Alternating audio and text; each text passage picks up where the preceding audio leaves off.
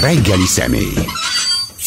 Nahalka István oktatáskutató. Jó reggelt kívánok! Jó reggelt kívánok! Hát elég szomorú olvasmány jön.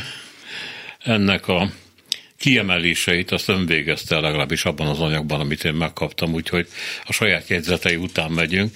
Szóval az OECD legújabb jelentéséről van szó, 38 fejlett ország fejlett. Köztük Magyarország oktatási helyzetét nézték meg, és hát annyi kiderül belőle, hogy a legtöbb mértpontban vagy az utolsó, vagy az utolsó előtti helyeken állunk, és hát ez nyilván a legutóbbi évek áldásos kormányzati tevékenységének a hatása, tehát nem véletlen, nem egyszerű visszaszorulásról van szó, hanem ez a folyamat évek óta követhető. Ha jól látom, az első pont, amit ön ebben kiemelt, ez azoknak az aránya, akik a középfokú végzettséget nem érték el, tehát sajnos ezeknek a száma nő, illetve a felsőfokú végzettségűek arányát tekintve is a sereghajtók közé tartozunk. Ez ugye két nagyon fontos mérő, mert az egyikből következik a másik, ha jól értem. Nem tudok okosabbat kérdezni annál, hogy jutottunk ide, mi ennek az oka? Azt tudni kell hozzá, hogy régebben sem voltak nagyon jók az adataink, de ennél jobbak voltak. Érdemes egyébként visszanézni, hogy ugyanezek az adatok korábbi jelentésekben hogyan álltak. A korábbi az mire vonatkozik? Az Education at a Glance, ugye erről az OECD jelentésről van szó, ez 1998 óta létezik. Az volt az első év, amelynek az adatait feldolgozták, és azóta 99-et kivéve minden évben elkészült, minden évre vonatkozóan elkészült ez a jelentés, tehát bőven lehet válogatni összehasonlítható adatokban, és hogyha az ember megnézi például a felsőoktatásban résztvevők számát, vagy a felsőoktatási végzettséget szerzőknek a számát, akkor régen sem voltak nagyon jók ezek az adatok, de minden esetre a maiaknál jobbak voltak. Mondjuk régen 8 vagy 9 OECD országot tudtunk magunk mögé utasítani ilyen adat tekintetében. Az se valami nagyon jó, tehát az még a középmezőnyre sem jó, de ma csak 2 vagy 3, nem is emlékszem már pontosan az adatra. Ennyit nem tudok megjegyezni, mert sajnos annyira rossz adat van. Sajnos mindegy. Igen. Hogy nehéz ezeket megjegyezni, tehát nagyon kevés ország van már mögöttünk e tekintetben, és számos más esetben is ez a helyzet. De a kérdés második fel arra vonatkozott volna, hogy hogyan jutottunk ide. Igen. Miért? Egyértelműnek tűnik a válasz sokak számára, mások persze nem értenek vele egyet, hogy itt 2010-et megelőzően, kb. 2005-től, de talán már azt lehet mondani, hogy 2000-től, 2002-től volt egy lanyha, de fellendülési periódus, amikor új fejlesztések kezdődtek el, tényleg elkezdtünk másképpen gondolkodni bizonyos folyamatokról, akkor erősödött meg a kompetenciafejlesztés gondolata az oktatásban, olyan esélyegyenlőtlenséget csökkentő programok születtek, amelyek hosszú éveken keresztül tudtak működni, és tudományos kutatások szerint sikeresen működtek. Tehát volt valami, ez sem volt, hogy mondjam, csak problémáktól mentes ez az időszak sem, akkor is lehetett volna ennél sokkal jobb eredményeket is elérni, de legalább az irány jó volt. És akkor 2010-ben jött egy hátraarc tulajdonképpen. Mondjuk ki, hogy a korábban képviselt irányoknak pont az ellenkezője jellemezte a magyar oktatás fejlesztését 2010-től, korábban együtt haladtunk a világgal, vagy legalábbis az irány az megfelelt annak, ami a világban is az oktatás fejlesztését jelentette, utána pedig tulajdonképpen az egész világgal szembefordultunk 2010 után. Ez sok mindenben lemérhető, vagy kimutatható, hogy ez így történt az oktatás centralizálásával kapcsolatban, a tartalmi, a tantervi irányításnak a szintén a központosítása tekintetében az, hogy agyonnyomjuk a pedagógusokat, és és a gyerekeket. Ismét visszatért, ezt nem gondoltuk volna, de ismét visszatért az ismeretközpontú pedagógia. Azt hittük, hogy ezt már leküzdöttük, és a pedagógusok nagy tömegei állnak ki már a kompetenciafejlesztés mellett, és kiderült, hogy nem, simán vissza lehet hozni az ismeretközpontú pedagógiát.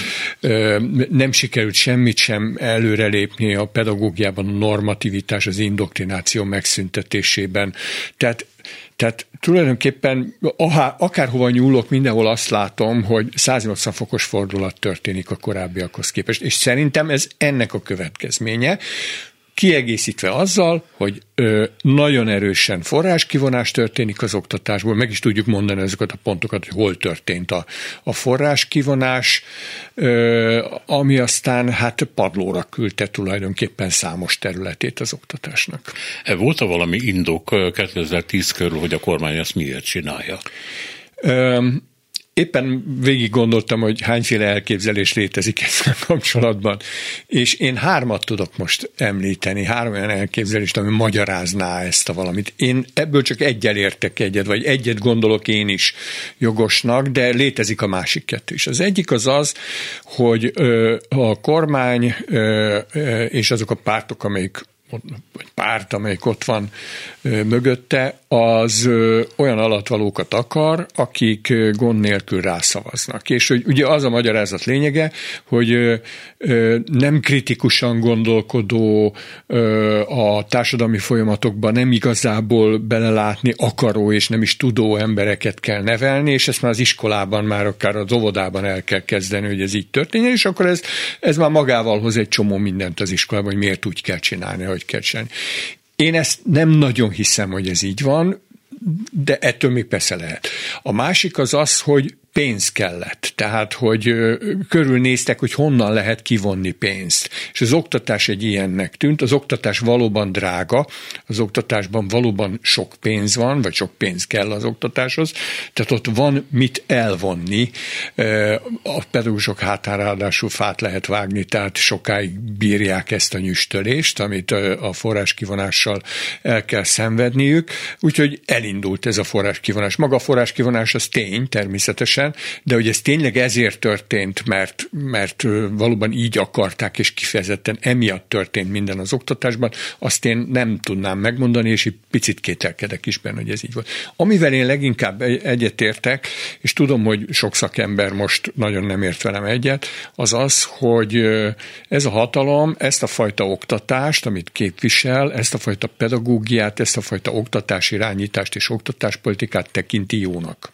Tehát azt gondolja, hogy ezt így kell csinálni, és mindenki hülye a világban, aki mindenféle liberális oktatási eszméket követ és helyez át a gyakorlatba, és mi ezzel a konzervatív, normatív, indoktrinációs pedagógiánkkal, ezzel az esélyegyenlőtlenségeket sajnos növelő, nagyon szelektív oktatáspolitikánkkal teszünk jót a társadalomnak, ezt ők így gondolják, és ez a mi óriási tragédiánk. De most jó, próbálom megérteni, mi ebben a jó? Ilyen a világképük. És nem törődnek a tényekkel. Tehát nehogy valaki azt higgye, hogy amiket én most itt leírtam, egyébként csak belenézve az Education at a Glance-be, és sorban kiírva a táblázatokból az adatokat, tehát még egy tanulmányt sem akartam én ebből írni, csak egyszerűen kiírtam a részadatokat, hogy szóval ne higgye senki azt, hogy ezt komolyan veszi bármilyen kormányzati tényező. Nem érdeklik őket az adatok, a tények. Nem érdeklik. Van egy irány, amit követnek, és nagyon erősen hisznek abban, hogy ez meg fogja hozni az eredményeket. Sőt, állandóan azt bizonygatják, hogy már meg is hozta, és akkor hoznak az mindenféle érveket. Hogy például mondjuk az EU-s pénzeket olyan programokra használtuk fel, amik rendkívül fontosak voltak. Mondok egy példát. Legelőször az Orbán kormány arra használta fel az EU-s pénzeket, hogy elsősorban, hogy ezt a centralizálást az oktatás irányításban véghez vigye. Ezt én nem tudom, hogy az Európai Unió hogy viselte el, de elviselte minden esetet, tehát azokra a központi programokra, amelyek annak idején a Klebersberg intézmény fenntartót létrehozták, és az egész szisztémát kialakították, erre költöttek el több milliárd forintot EU-s pénzekből, és ők ezt jónak tartották, és az alapvető elv az volt hozzá, hogy ezzel lehet szolgálni a leginkább az esélyegyenlőséget. Hogy az nem jó, hogy egyes önkormányzatok például nagyon erősen tudják támogatni a saját iskoláikat, és akkor azok az iskolák nagyon jól élnek, mások meg nagyon rosszul élnek, akkor ezt próbáljuk meg egyenlővé tenni. Legyen mindegyik rossz.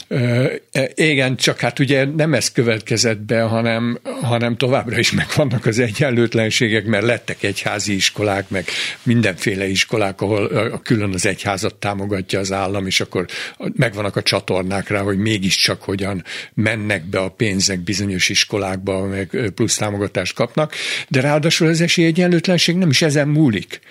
Tehát nem arról van szó, hogy attól esélyegyenlőtlen egy iskola, mert kicsi a támogatása. Rossz, hogy kicsi a támogatása, természetesen jobb lenne, hogyha nagyobb támogatása lenne, de nem ezen múlik az esélyegyenlőtlenség alapvetően, vagy csak egy kis részben múlik ezen.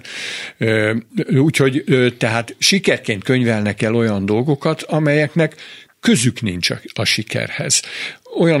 Olyan oktatásfejlesztési programokat lehet mondani, a komplex alapprogram például a legutóbbi időszakban, amelyekre elköltöttek 10 milliárdokat, tényleg, tehát effektíve ténylegesen 10 milliárdokat költöttek el, így világon semmilyen eredménye nincs annak a programnak, de ugye mindig lehet mondani, hogy megvolt, vannak ilyen iskolák, folytatjuk, van hova tenni a pénzt, ezt vettek belőle, azt vettek belőle, mindig ki lehet valamit mutatni, ami úgy tűnik, mintha fejlődés lenne, pedagógiailag azonban az égvilágon semmilyen fejlődés nem jelent. Igen, de az első pont, az első véleménycsokor, amit említett, az, hogy tudnék, ez az alattvaló nevelés, ez meg az, hogy miért jó ez a mostani modell, amit követnek, ezek között valami hidat ver az, hogy a kormány, vagy pontosabban Orbán ezzel az egész munkaalapú társadalmával, ami gyakorlatilag az ország összeszerelő üzemként működését jellemzi, valóban ebben a programban nincs szükség magasan képzett emberekre.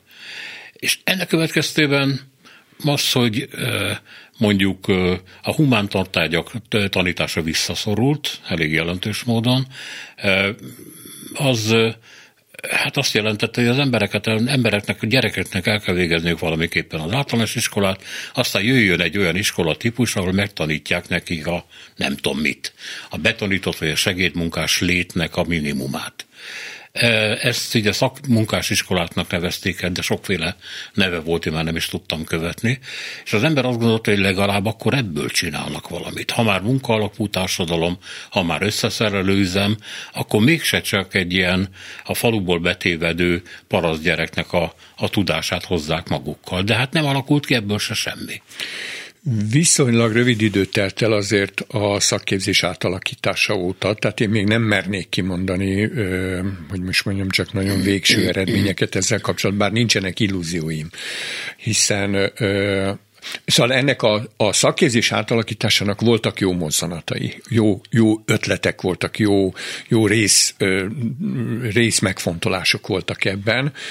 A végrehajtás és a konkrét kivitelezés a számos problémával küzdött, és valószínűleg ez lesz inkább a fontos a végeredményeket tekintve. De nem tudjuk igazából még, hogy mi a végeredmény, hogy milyen szakmunkások kerülnek majd ki ebből az új típusú oktatásba. Tulajdonképpen 3-4 éve van ez csak, tehát nem volt még olyan hosszú idő, hogy nagyon messze menő következtetéseket lehessen levonni, de én is azt hiszem, hogy valójában ez is azok közé, a szakképzés fejlesztési programok közé fog tartozni, amelyek végül is nem hozzák meg az eredményeket, mint korábbiak is így voltak ezzel.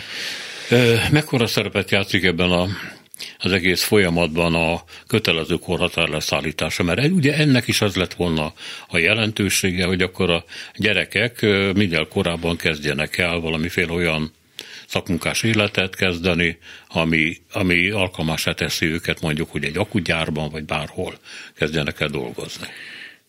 Igen, csak ugye 16 éves semmilyen képzettséggel, képesítéssel nem rendelkező, tulajdonképpen csak 8 általánost végzett fiatal milyen reménnyel indulhat a munkaerőpiacon, főleg akkor, hogyha a megelőző 8-10 év alatt nem tanították meg tanulni, nem tanították meg arra, hogy hogyan állja meg a helyét a munkaerőpiacon, mert hogy az iskolarendszer ma erre nem képes.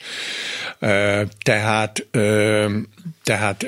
ez mindenképpen problematikus volt, hogy legalábbis az elképzelés, az biztosan nem működött, hogy majd ezek a 16 éves gyerekek azonnal belépnek a munkaerőpiacra, és akkor milyen fontos bázist jelentenek majd. De van ezzel egy furcsa dolog, ezzel a 16-18 éves korhatárral.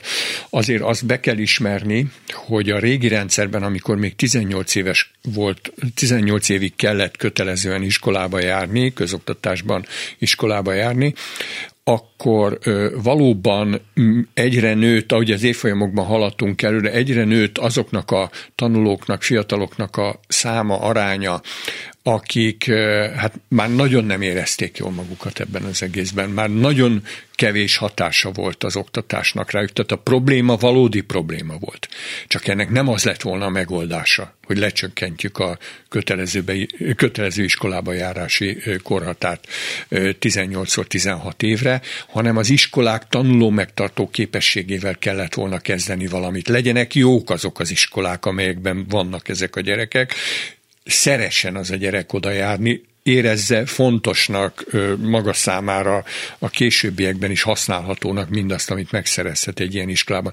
Nem ezt az utat választottuk, hanem ezt az abszolút formális megoldást, és hát ezzel súlyos gondokat okoztunk. Tulajdonképpen lecsökkentettük a gyerekek iskolában eltöltött idejét. Tehát ez effektíve egy rosszabbodást jelent, egy veszteséget jelent tulajdonképpen a társadalom számára. Az adatok között van is olyan, amelyik megmondja, hogy a 15-19 éves korosztályból hány százalék jár még iskolába, és akkor ez 10 évvel ezelőtt nagy arány volt, és már a 80 százalék. 92 százalék, igen. 21-ben 81. Igen. Olyan szép visszaesés. Egyébként azt nem értem, hogy 14 éves korban ugye elvégzik az általános iskolát. Mit csinálnak 16 éves korukig azzal a 2 évvel? Ez egy jó kérdés. Mindenféle programok születtek erre, hídprogramok, tehát azért volt olyan oktatási szisztéma, amiben mégis be lehetett menni, de nem kellett hozzá feltétlenül még az általános iskolai végzettség sem, nem követelt olyasmiket, amiket a normál meglévő iskola típusok követeltek. Ez is lehetett, illetve hát egész egyszerűen otthon maradt ez a gyerek, szóval nem tudott magával mit kezdeni, vagy hát nagyon korán gyermekmunkásként gyakorlatilag elhelyezkedett valahol. De 16 éves koráig mindenképpen iskolába kellett volna járnia?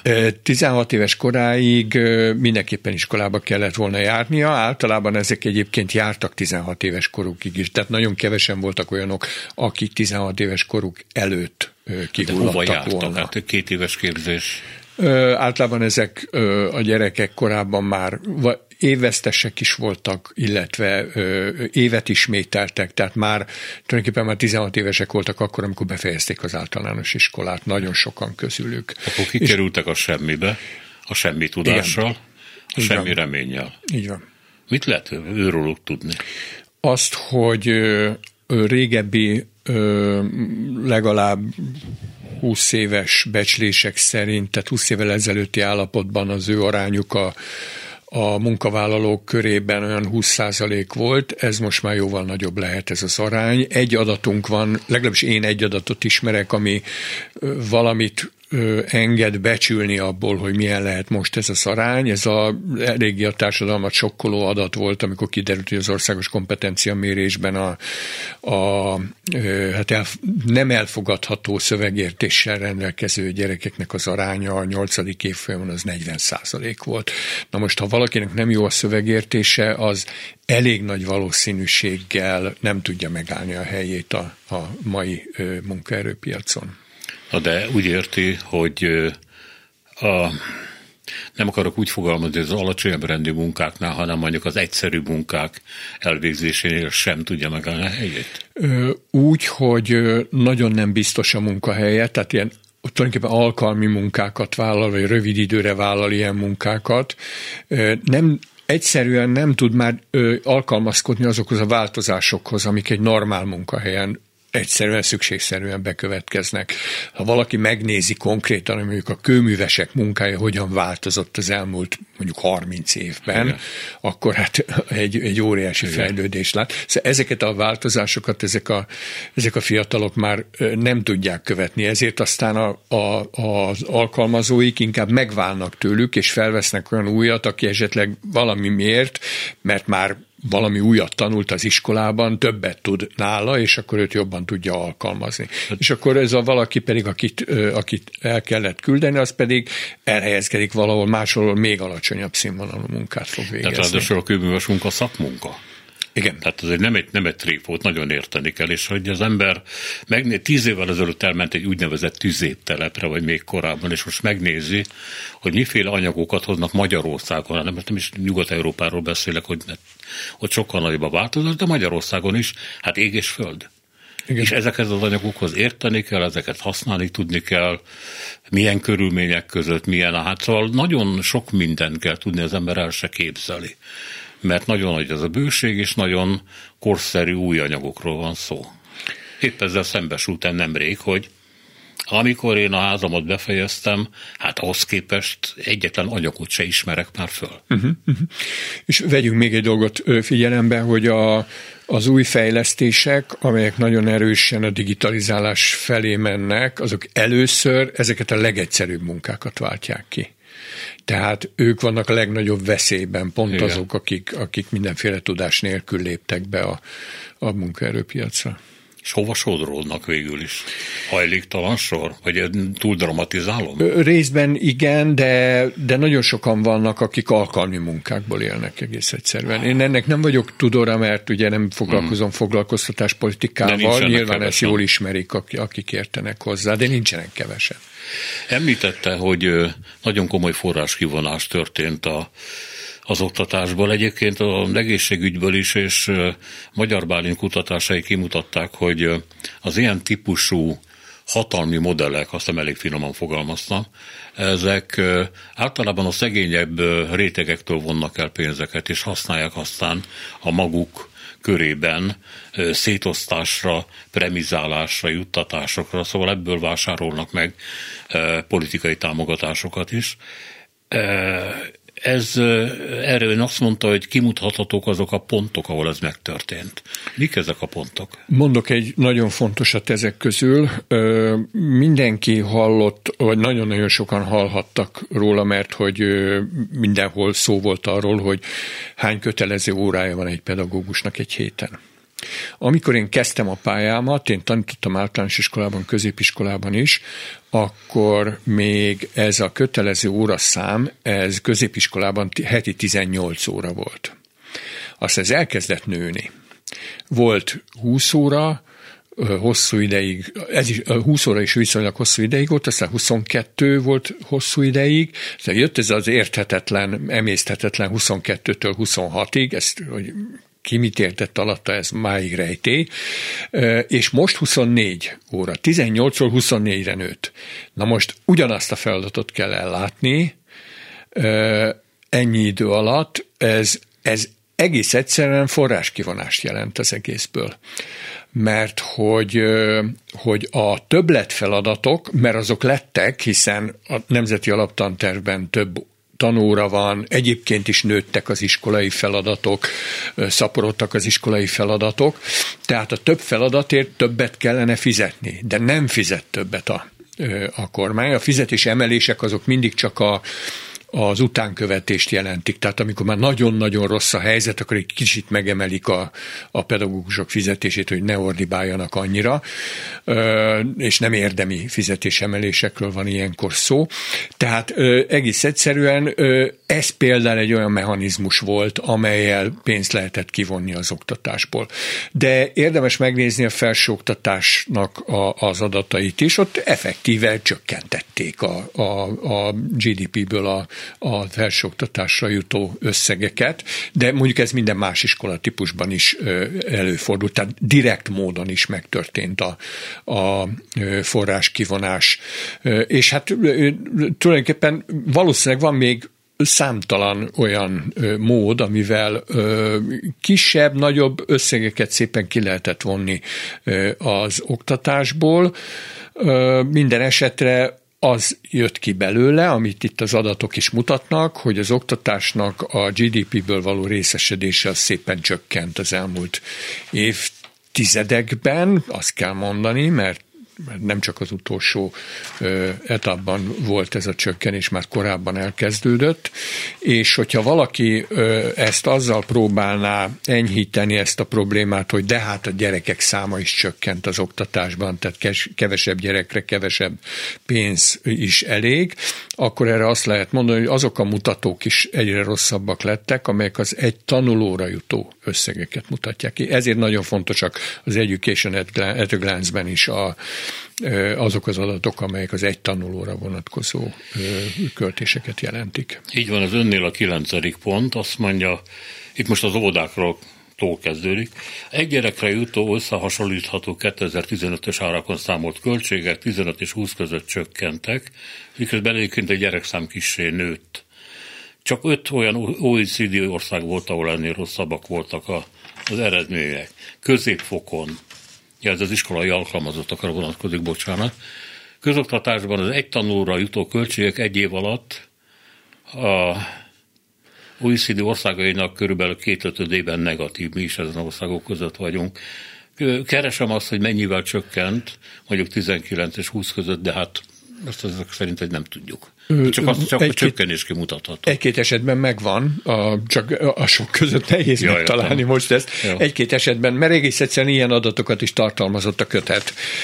Ez döbbenetes egyébként, hogy 19 és 20 között mi történt. Nyilván a Covid-nak van ebben szerepe. Én nem tudnám most pontosan leírni, hogy milyen módon történt ez a fajta forrás kivonás, de minden esetre tény, és az biztos, hogy az OECD országok között, az utolsók között vagyunk a tekintetben, hogy hát egyik legnagyobb csökkenés produkáltuk egy év alatt, de ezek ilyen 7%-os, 8%-os csökkenések. A forráskivonás egyébként a tanárok, óvodapedagógusok, stb. Bérénél is, ugye nyilvánvaló. Egyszerűen azért, mert ahogy ön mondta, némi utánkövetés történt, amikor már nagyon kiabáltak a tanárok, de igazából az, amit korábban mondtak, hogy a diplomás béreknek hány százalékát kell elérni, egyébként miért nem a teljes százalék, ezt nem is értem, illetve de értem. De. Én nem. Hát akkor ön kevésbé gyanakó, mint én. Ez nem történt, meg ennek következtében az állam zsebében több maradt, és hát ez most is így van, ugye látjuk, hogy az államtitkár beígéri a különféle béralkukat, de közben azt a pénzt nem adják oda a tankerületeknek, azok meg azt mondják, hogy nem tudunk miről tárgyalni, mert üres a kassa, és hát amit elérni lehet, az a kategóriának a legalsó foka. Itt tartunk természetesen. Ki lehet-e mutatni az oktatási költségeknek a változását a legutóbbi években a GDP-hez viszonyítva? Mert akkor ott jobban lehet látni, hogy ez a változás mekkora. A KSH minden évben közzéteszi, hogy a központi költségvetés a GDP hány százalékát költötte az oktatásra. Ez egy viszonylag jól megragadható, és a módszertanát tekintve egy meglehetősen megbízható adat. És egy baja van, hogy ez egy komolyabb utánaszámolást igényel, ezért olyan 2, néha 3 éves késése van, tehát nem elég frissek ezek az adatok. Ezek között nincs ez itt, mert az Education at a Glance-ben ez nincs benne, bár vannak hasonló más adatok. Ott kimutatható, hogy 2016 óta egyértelmű a csökkenés, tehát évről évre egyre kisebb százaléka jelent. Azt hiszem, hogy ma olyan 3,5% körül tartunk, és a régi időkben ott tartottunk már 5,8%-nál is, csak sajnos nem lehet teljesen pontosan összehasonlítani ezeket az adatokat, mert közben volt egy módszertani változtatás a KSH-ban, és ezt nem tudjuk pontosan, hogy milyen irányú változás jelentett. De ezért mondtam a 2016-ot. Ott viszont már ugyanez a módszertan érvényesült, mint ami ma, és onnantól, sőt már 2015-től, és onnantól ez a csökkenés, ez egyértelműen látszik. És nincs kétségem, hogy az elmúlt egy-két évben is, amire még nincs adatunk, hogy ott is majd kimutatható lesz ez a csökkenés. Tehát igen, ezek kimutathatók, és az Education at a Glance-ben megjelent adatok között is voltak olyanok, amelyek GDP-hez viszonyítva nézték az oktatás költségvetését, és szerepel is ebben a listában, tehát azt jelenti, hogy mi abban nagyon rosszul szerepeltünk. Az ön 15-ös pontjában van egyébként egy szám, azt mondja, 2015-ös adatot 100-nak véve, 5 pontos a csökkenés 2016 és 20 között. Hát ha jól látom, ezzel mi átkerültünk a mai politikai fogalmak szerinti globális délbe, mert ugye a másik ország, ahol ilyen nagy volt a csökkentés, ott is körülbelül az Mexikó, vagy ott talán kicsit nagyobb is volt a visszaesés. Tehát mi Mexikóval vagyunk valahol a globális délben. Ez régen valamikor fejlődő országoknak mondták. Csak a fejlődő azt jelenti, hogy mégiscsak halad valami felé, mi pedig, hát mint a visszafelé haladnánk. Igen, ezért Magyarországra nem jó azt mondani, hogy fejlődő ország. Visszafejlődő ország. Visszafejlődő ország, igen. Nagyon jellemző, hogy amikor megelőzünk bizonyos OECD országokat ezekben az adatokban, akkor rendszeresen, amelyek szerepelnek, azok Chile, Mexikó, Törökország. Törökország adatai nagyon rosszak. Törökország. És néha fordul az elő, de azért előfordul, hogy Szlovákia például, és Bulgária?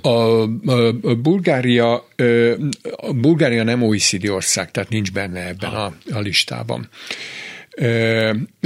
De azt én most már nem láttam, hogy Lengyelország, Csehország, Szlovénia szerepelne a megelőzött országok között, holott ez régebben azért előfordult. Tehát amikor még valamivel jobban álltunk, akkor sem álltunk nagyon jól, de valamivel jobban álltunk, akkor azok közül, az országok közül, amelyekkel szívesen összehasonlítjuk magunkat, tehát a régi szocialista országok, azok közül többet is megelőztünk, néha mi adatunk volt a legjobb, azok szépen elhagytak minket az elmúlt 11 néhány évben. Azzal kezdtük a beszélgetést, illetve azzal kezdte a válaszát, hogy tulajdonképpen 2010-ben Magyarország hátat fordított az oktatásban. Annak a vonalnak, amit addig követett, és visszatért oda, onnan azt reméltük, hogy ahova nincs visszaút. És az emberben fölrémlenek ilyen kádári reformkezdemények, mondjuk a 70-es évek közepéről, ahol valamiért kellett nekem is, hogy elolvastam, mert nem nagyon sokat értettem belőle, de két dolog kiderült, hogy a 70-es évek közepén a tanári szabadság növelése az egy komoly programpont volt, illetve a tudás egyénre szabása is fölmerült, tehát ha nem is ezekkel a szavakkal, de mégis az egyéni képességek, az egyéni lehetőségek, tanulási lehetőségek, tudások, azok számításba jöttek. Magyarán elindult valami kiszabadulásféle a korábbi porosz modellből, ami hát ugye azt a szomorú képet festi föl, hogy rosszabbul állunk, mint a 70-es évek közepén. Legalábbis a politika szándékait tekintve. Félek tőle, hogy sok tekintetben igen. Sok tekintetben igen. Ha például a fejlesztést nézem, tehát, hogy vannak-e oktatási kísérletek, kísérleti iskolák, stb., akkor ugyan vannak most is, de abban az időszakban, amikor a 70-es évekről legyen szó, abban az időszakban lehet, hogy számban talán nem volt annyi, mint most van, de azok borzasztóan erősek voltak. Tehát a szakmában például azt mondom, hogy a Szent Lőrinci iskola kísérlet, az nagyon sokat jelent.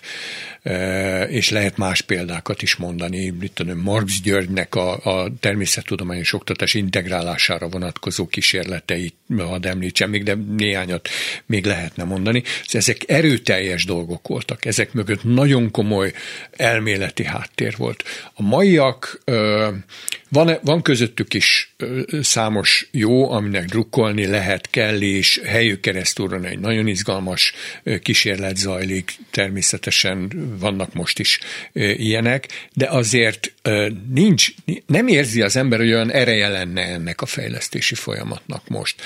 Ez egy ilyen alulról jövő valami. Akkor is az volt, most is az. Akkor én is úgy érzem, hogy támogatásban volt inkább része, bár a Szent Lőrinciek azért tudnának mesélni arról, hogy azért nem volt annyira egyértelmű ez a támogatás ott, de minden esetre azért volt támogatás. Mostani azok is alulról jövő kezdeményezések, de nagyon kétséges számtalan esetben, hogy megvan-e az a támogatás hozzá, amire tényleg szükségük lenne. Mivel a fejlesztési pénzeket, amik egyébként nem kis pénzek. Az Európai Uniótól meglehetősen sok pénzt kaptunk az elmúlt egy-két évtizedben oktatási fejlesztésekre. Ezeket sokkal inkább központi feladatokra költöttük el 2010 után. 2010 előtt ez sokkal jobb volt ez a helyzet, de 10 után központi feladatokra költöttük el, és nem ezekre a kísérletekre, ezekre a fejlesztési folyamatokra. Tehát igen, én is ezt látom, hogy van egy ilyen különbség, miközben persze azért a kádári iskolarendszer az egy nagyon nyomott iskolarendszer volt, szóval ez egy rettenetesen centralizált éppen valami. Az a borzasztó benne, hogy ilyen volt, és mégis. Igen. Csináltak belőle egy bezzeget. Igen. Sok mindenben hasonlít ez a mostani hozzá. A centralizáltságot, a tantervi szabályozást tekintve mindenképpen, és még nagyon sok mindent lehetne mondani, amiben nagyon hasonlít hozzá. Hát a visszafordulásnak ez az eredménye. Visszafordultuk, akkor át kell mennie a kádári korszak különböző állomásain is. Hát de legalább visszafiatalodtuk volna, de ez nem történt meg.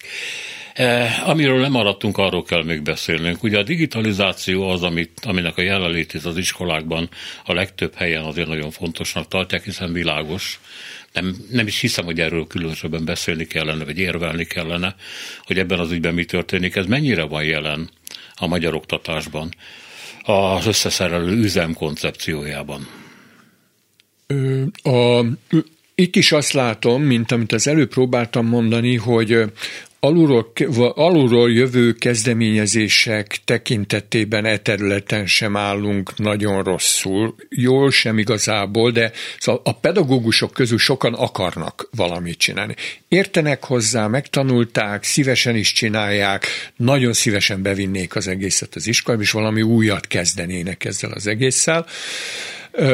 Nem jók a feltételek hozzá, hogy ezt valóban megcsinálják. Ne felejtsük el, hogy azok között, a pedagógusok között, akik legelőször elhagyják a pályát, sajnos éppen a digitális neveléssel foglalkozók vannak, a legtöbb számítástechnika tanárok, informatika tanárok vannak valószínűleg a legnagyobb arányban a nyelvtanárok mellett. Ők azok, akik azonnal konvertálni tudják. Ennek van máshol lehetőségük elhelyezkedni. Tehát ők nagyon könnyen el tudnak helyezkedni. Ez biztos, hogy nagyon komoly korlátot jelent, de van alulról jövő kezdeményezés, tehát van. Elvileg van, felülről is létezett egy digitális oktatási stratégia, amit DOS-nak rövidítettek, és az biztató volt, főleg azért, mert nem nagyon szoros kormányzati irányítással alakították ki, hanem a civileknek, a szakmának komolyabb szerepe volt Isten tudja miért, komolyabb szerepe volt ennek a kialakításában. Ez ugye 2016 környékén volt. Született egy viszonylag jó program, akkor ahhoz született egy kormányhatározat, ami a végrehajtásáról szólt, és azóta gyakorlatilag nincs semmi. Tehát ha az működött volna, akkor nem lett volna akkora fiaskó a COVID kezelése az iskolákban. Tehát akkor már ott álltunk volna pedagógusokkal, akik készek arra, hogy a számítógépet jól használják fel a gyerekek tanításában. Tehát a COVID alatt. Alkalmazásokat is persze. Igen, és hát azóta is követjük el a hibákat. Kollégáim azt mondják, én ehhez kevésbé értek, de kollégáim azt mondják, hogy például az a nagyon sokba kerülő akció, hogy minden általános iskolás kap egy laptopot, az például egy elrontott dolog, nem így kellene ezt csinálni. Én mondom, nem értek hozzá, tehát nem tudom elmagyarázni. De elkezdődött még a korábbi kormányok idején, ha jól emlékszem. A kakaó biztos számítógépek, stb. Igen, de azt az iskolák kapták. Tehát az iskoláknak adták oda, és hát még egy osztály, ha egyet kapott, az már sokat jelentett. Meg ugye az okostáblákkal való felszerelés is akkor már elkezdődött, ami egyébként szintén egy furcsa dolog, mert hogy az okostáblák azok nagyon erősen arra késztetik a pedagógusokat, hogy ugyanúgy frontálisan tanítsanak, csak egy okostáblával is, nem a zöld vagy fekete táblával és krétával. Kivéve, tisztelet a kivételnek, mert azért vannak pedagógusok, akik ezt nagyszerűen tudják használni jó célokra is. Szóval, tehát alulról lenne kezdeményezés, föl kéne karolni őket, lehet, hogy újból kellene foglalkozni valamiféle országos stratégiával, bár én már nem nagyon hiszek abban, hogy ilyen országos stratégiákkal világot lehet váltani, de minden esetre legalább ez a DOS annak idején jó volt, hogyha azt legalább felkarolnák, és valami értelmes tevékenység elindulna, akkor talán keretet is kapna, támogatást is kapna mindaz, ami alulról jövő kezdeményezésként működni akar, és akkor talán lenne ebből az egészből valami.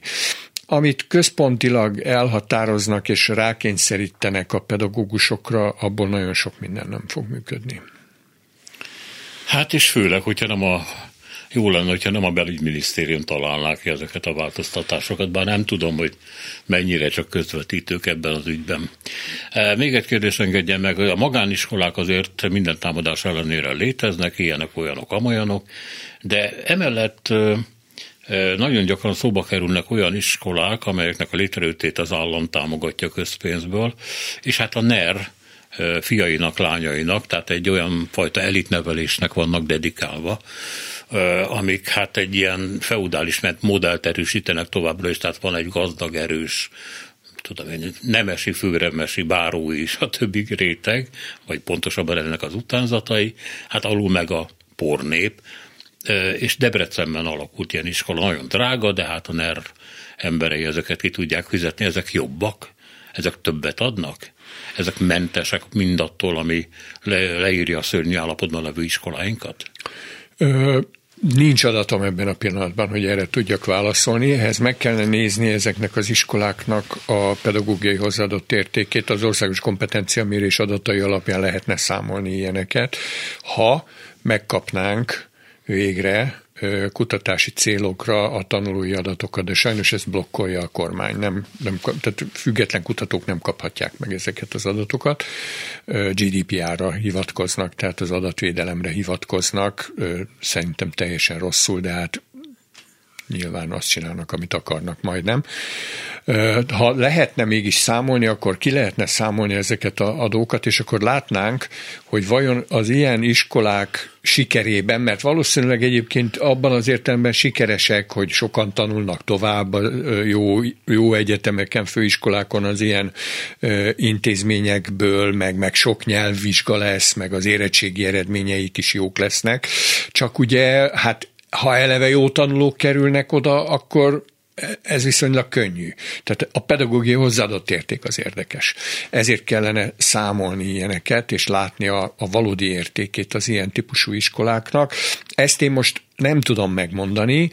Azt tudom, hogy a magyar oktatási rendszerben a körülmények, és most kifejezetten a fizikai körülményekre gondolok, a körülményeknek a hatása nem túl erős az eredményességre, tehát nem kell ahhoz feltétlenül szuperfelszereltségű iskola, hogy jó eredményeket lehessen elérni a magyar oktatásban, és nem feltétlenül ér el egy iskola szuper eredményeket, hogyha nagyon-nagyon jó a felszereltsége, ez biztosan állítható. Tehát ez még nem jelent semmit. Az a kérdés, hogy az ilyen iskolák vajon milyen pedagógusokat tudnak oda vonzani. És azért itt van egy veszélyük, ezen iskolák számára egy veszély, hogy nem feltétlenül a pedagógiai szempontból igazából korszerű elképzelésekkel rendelkező pedagógusokat vonzzák esetleg oda, de ez nem tudom, hogy tényleg így van-e, mert mondom, nincs adatom a dologgal kapcsolatban. Elképzelhető, hogy inkább az ilyen erősebb hatású a hagyományos pedagógiát idézőjelben mondom, színvonalasan képviselő, vagy eredményesen, hatásosan képviselő pedagógusokat tudják magukhoz vonzani, és akkor már azért kérdéses, hogy milyen lesz az eredményessége annak az iskolának. De még egyszer mondom, ezt kutatni kellene, meg kéne nézni, hogy ezzel mi van. Ha most történne valami csoda, és minden megfordulna, és akkor azt mondaná a regnáló hatalom, vagy egy másik, hogy oké, akkor most hátat fordítunk annak, ami hátat fordított annak, ami a világ, mármint a fejlett világnak a mainstreamje, tehát visszatérünk valahova, ami jó.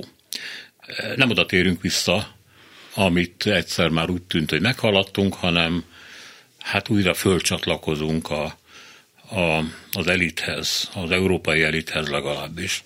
Ez mennyi idő lenne, mennyi pénz lenne, mennyi erőfeszítés lenne, mennyire lenne ez sikeres? Magyarán mennyire elrontott az, amiben élünk, mennyire javítható? Sok mindenen kell javítani, de maga a fordulat az egy pillanat lenne.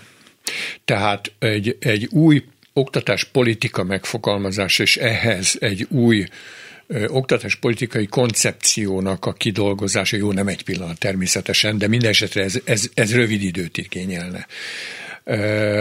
A megvalósítás az pedig ilyen fokozatos lenne, tehát nyilván van olyan ebben a rendszerben, amit nagyon nehezen lehet megváltoztatni, mondjuk például a pedagógusok többségének gondolkodásmódja, hogy milyen pedagógiában hisz, milyen a gyakorlata, az például egy viszonylag nehezen megváltoztatható dolog. És erről nagyon keveset beszélünk, mert annyit támadják a tanárokat, és annyira rosszul fizetik meg, hogy az embernek nincs kedve arról beszélni, hogy hát, ott is van baj a színvonallal.